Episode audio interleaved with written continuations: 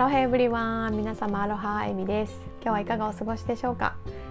今日の気分や楽しかったことなどぜひコメント欄で教えてくださいね。アロハと一言言っていただけるだけでも嬉しいです。アロハのような波動のいい言葉をね書いたり言ったりしていくことでどんどんねあなたの波動が良くなってなりたい自分に近づいていきますのでぜひぜひコメント欄を活用してアウトプットしてみてくださいね。ではでは早速今日のテーマに入っていきたいと思うんですけども頑張っている人に伝えたい言葉っていうことでお話ししていきたいと思います。私がね普段ね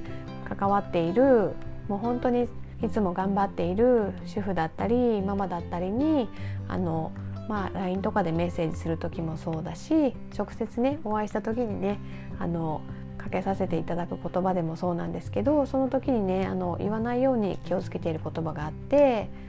それは何かというと「頑張ってね」っていう言葉ですね。まあ、日本ではね「頑張ってね」っていうのはまあまあ、社交辞令というかもうなんか決まり文句みたいな感じで、まあ、そんなに深い意味はなく言っているんですけど、まあ、ママや主婦もそうだし、まあ、ほとんどのね日本人の働いてる方とかってまあ、日本人で働いてたり勉強してたりっていう人ってもう十分すぎるくらい頑張ってたりすると思うんですよね。まあねそれが何かねちょっとやり方が間違ってしまっていて頑張っているのにうまくいかないっていう状態だったりとかまだね頑張っているけどそのね今成長段階であってもう少しで届くっていうようなね段階の方もいるかもしれないんですけどなんかそう言ってねもうすでに頑張っている方に対して頑張ってねっていうのってなんか酷な気がして私はそこはねすごく気をつけているポイントだったりします。私もねもう本当に初めての育児を一人でこなしながら仕事が始まってもう家事も育児も仕事もみたいなね感じでやっている時っていっぱいいっぱいで、まあ、そんな時に「頑張ってね」とか言われるとやっぱりもう頑張ってるよ十分みたいにねだかやさぐれてね思ってしまうこともあったんですよね。まあ、そういった経験もあって余計にねあのそこは気をつけるようになりました。まあ、そういったねあのもうすでにめちゃくちゃ頑張っている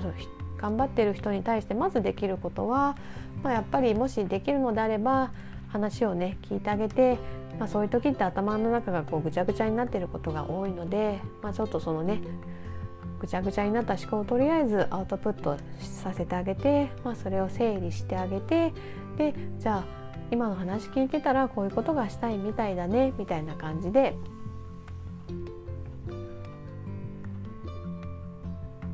やんわりねこう聞いた感想みたいなのをね伝えてあげるとあそうだったのかってね結構自分のことって自分で言っているにもかかわらずなんか気づかなかったりするんですよね。私もね本当にいっぱいいっぱいの時ってそういう感じなのですごくわかるんですけどもし身近にねそういうもうすごく頑張っててもうすごく頑張っててでもなんかうまく回ってないみたいな方がいたらね是非そういった形でね話を聞いてあげる。話を整理してあげる、まあ、その整理した話の中の要点をまとめて伝えてあげるみたいなだけでもね別に何かアドバイスをしなくたってあの、ね、その方にとってはねすごくあの安心できるねサポートになるのかなと思ってて。でねそこで「ありがとう」みたいにね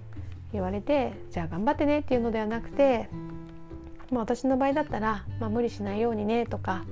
楽しんでねみたいな感じで言うようにしてます。もうなんかいっぱいいっぱいの時ってもう楽しむとかそういうマインドが抜け落ちてることが多いじゃないですか。なので、まあ、そこにねもうちょっとした気づきというかあ楽しんでいいんだとかねあそっか楽しむこともできるんだみたいなねあのそういった要素をね少しでもこう投げかけてあげると何かねその頑張りすぎて疲れちゃってる人とかには響くんじゃないかなと思っています。まあね私がそういうそういう言葉をかける時は自分にとってのねリマインダーみたいなねことでもあって、まあ、やっぱり日本人として生まれて育ってくるとなんか常に頑張らなくては頑張らなくてはみたいな周りに対して同じようにいなければとかこう競争心をね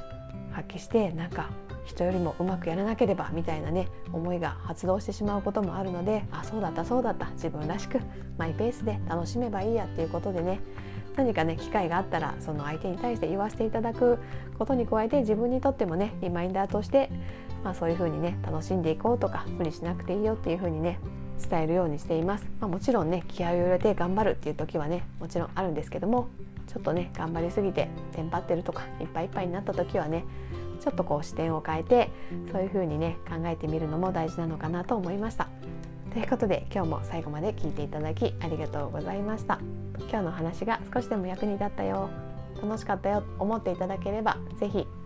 いいねやフォローをしていただけると嬉しいです。また私はママや女性全ての大人たちが自分らしくね夢をねどんどん叶えて輝いていくことで子どもたちもねその姿を見て個性を生かして楽しくね生きていこうとね思えると信じていますのでそういった思いにね共感していただける方は是非これからもねあの聞いていただけると嬉しいです。本当にありがとうございます。ではでは今日もハッピーでアロハな一日をお過ごしください。